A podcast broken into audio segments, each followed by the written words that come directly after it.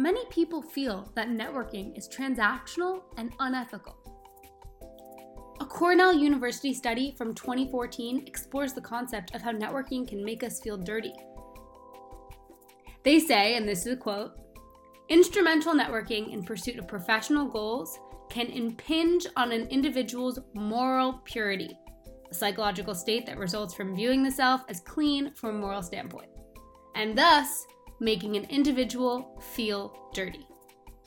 They said it networking makes us feel dirty. But what if we could shift our mindset and not view networking as transactional or dirty, but something that we could actually create meaningful human connections through?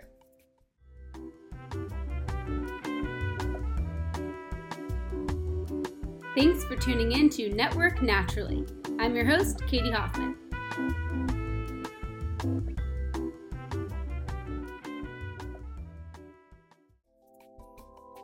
Today, you'll hear from Keith Doran. Keith worked in partnerships at Madison Square Garden for several years, and after that, he co led partnerships at Bore, a preeminent professional platform for senior level executives, helping professionals learn and grow and understand how to network more authentically. Now, he's working on his own consulting venture. So, Keith, what are some of these negative associations that we have with networking? It's very transactional. You know, it's very quid pro quo. What can you do for me? Oh, there's something there. Let's exchange info. It just wasn't. It wasn't genuine.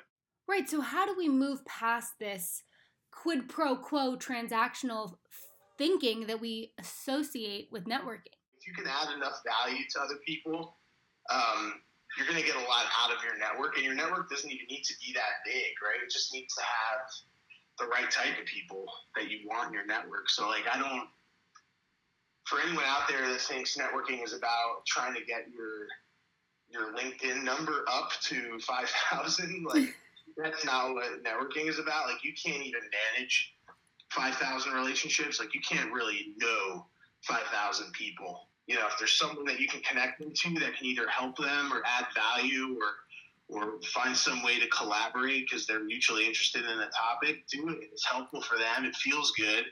People like people that help them, right? Like that's just how it kind of goes. There's a great book um, called Give and Take. Keith really queued this up perfectly for me. Adam Grant has a book, Give and Take. It was named one of the best books of 2013 by Amazon, Apple, the Financial Times, Wall Street Journal. To summarize, Grant argues that success today is heavily reliant on how we as people interact with each other. He thinks there are givers, matchers, and takers. Givers help each other without wanting or expecting anything in return. Matchers are the opposite. They give with an expectation of getting something in return. And takers are self serving. Grant studies found that if you look up at high on the corporate ladder, you will find more givers. At the same time, it's important to note that if you give too much to takers, you might end up at the bottom of the ladder as a giver. The idea is to give to matchers and other givers so that you can experience positive, altruistic emotions and sometimes even get something back in return. I view you as the ultimate connector, and I think that you do such a good job of staying in touch with people. And I know that you connect. Is it every single day you connect to people that you know? Monday through Friday. I don't always get to it on the weekends. Usually not. And, you know, once I'm not perfect either. Once in the blue moon, I will get kind of caught up. But yeah, as a rule of thumb, Monday through Friday, I try to make a connection. That's not always a uh, you know, an investor to a founder or a potential client or something of that magnitude. Sometimes it might be, you know, two people in the same industry that I just think should talk. Or maybe it's even just like two friends. It's not always business. But the way I look at it is if you can make five connections a week, on average, you're going to connect 250 sets of people over the course of a year, right? Something good is going to happen. if you connect 250 sets of people throughout the year, something good is going to happen you're going to have conversations with those people that you know you won't even know where those are going to lead.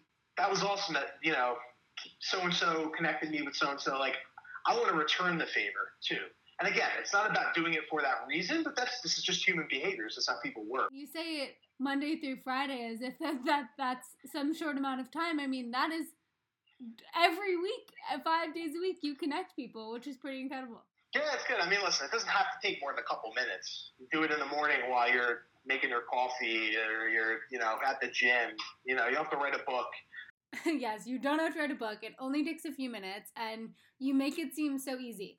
So, not only are you an ultimate connector, Keith, but you also did it for a living. So, can you explain a bit about how Voray works? The main goal of Voray was to work with companies to help them reach their target audience in a unique way and, a, and just a more organic way. The way we would coach up our sponsors was take this opportunity to become an expert in the room, but do not use this opportunity to sell. You're getting an intimate dinner with some of the most important people in the industry that you sell to. Focus on the relationship, right? Focus on just getting to know that person. And guess what? Down the line, when it comes time to actually talk business, they're going to be much more open to taking that call and hearing you out, right? The folks who really got it um, saw incredible returns. And we didn't really look at it as like a return on your investment. These were the returns on the relationships you built. You're right, they really are. They're a return on the relationships that you build. So, to sum it up here, do you think that building and maintaining connections is a result of interpersonal skills or self confidence? Oh, uh, both. Listen, there's the, on, on the, the confidence is to a certain extent. Like some people are just more confident than others. I'm not gonna. Uh, you can certainly become more confident. There's things you can do, but that's a skill that you can work on, right? You can you can take courses on that. You can you can do things to kind of work on your confidence. But you know, I do think to a certain extent there are people that you and you know them, I know them, that are just born with that kind of personality. So I think for people that don't have that confidence out of the gate, supplement it with you know being actually helpful. you know, like some people get by networking because they're just they're not afraid to go email Mark Cuban tomorrow with some bold statement and one out of every hundred times, Mark might say, "Wow, I love this person's uh, this person's rigor." Right? Keith really emphasizes that you should just put yourself out there, be confident, learn the skills to be confident, and not think of networking as transactional. It's not something where you can give and expect something in return, but rather that you give and maybe you'll get something in return and maybe you won't, and that's totally okay that's just how the world works, right? People want to be more helpful for people that were helpful for them. It just doesn't need to be an exchange, you know, in the moment. Thanks for tuning in and see you next week.